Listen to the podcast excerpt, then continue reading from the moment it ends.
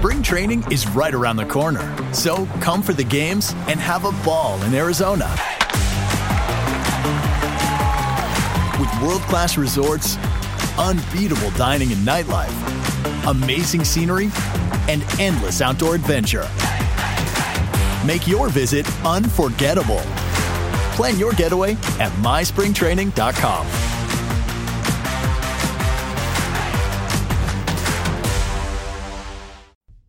Ehi voi, come state?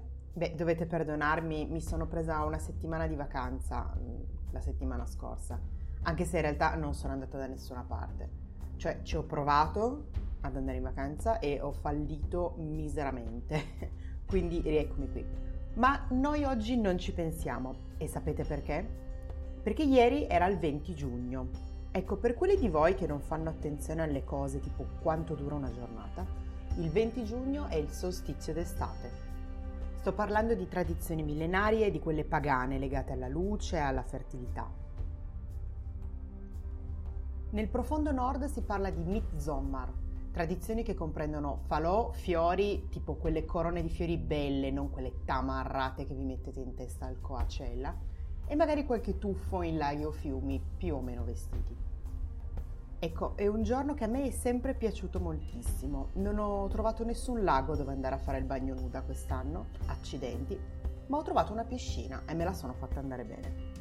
Quindi con l'odore di cloro addosso, e sì, a me piace l'odore di cloro, oggi vi parlo di una dea ex machina veramente esistita. Mary Wollstonecraft Godwin, una signorina inglese nata a fine Ottocento che tra una tragedia e l'altra ha prodotto uno dei romanzi gotici più belli di sempre.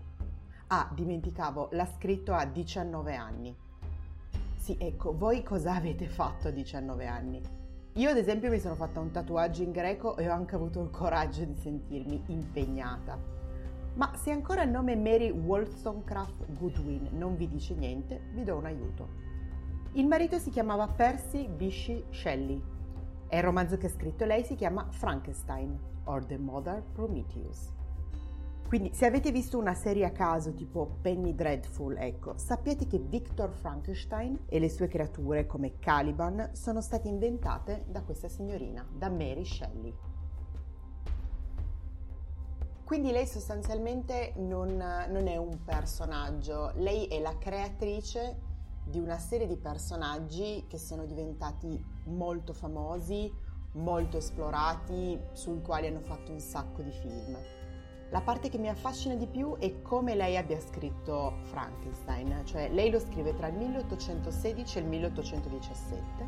Lo comincia in un'estate terribilmente fredda a Ginevra, tanto che quell'anno venne definito l'anno senza estate.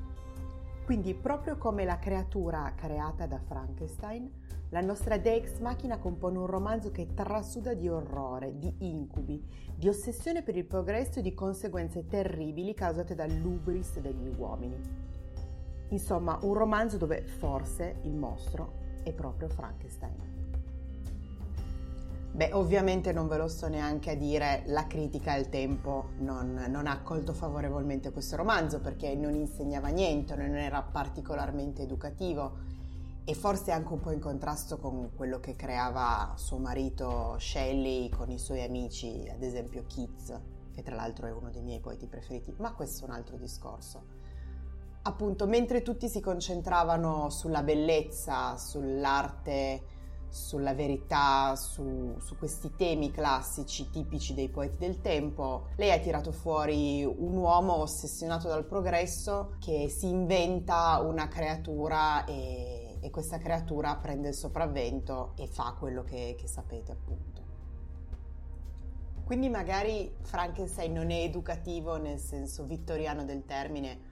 Noi ovviamente che siamo un pochino più lucidi e soprattutto forse perché siamo appunto più avanti nel tempo rispetto a Mary Shelley riusciamo ad avere un po' più di prospettiva, siamo in grado di vedere il valore di quello che ha scritto. E comunque a me piace un sacco quest'idea dove mentre suo marito scriveva di fiori di bellezza, di grecismo, lei ha tirato fuori praticamente un mega zombie. Quindi la prossima volta che vi sparate una serie tipo Penny Dreadful o che ne so, The Walking Dead o qualcosa del genere, pensate, cavolo, è davvero innovativa, c'è questa storia troppo figa dello zombie, c'è del mostro non morto, eccetera. Ricordatevi sempre che viene dalla mente di una diciannovenne del 1800 che tra tisi, tubercolosi e morti di figli prematuri e quant'altro è riuscita a tirare fuori questo capolavoro.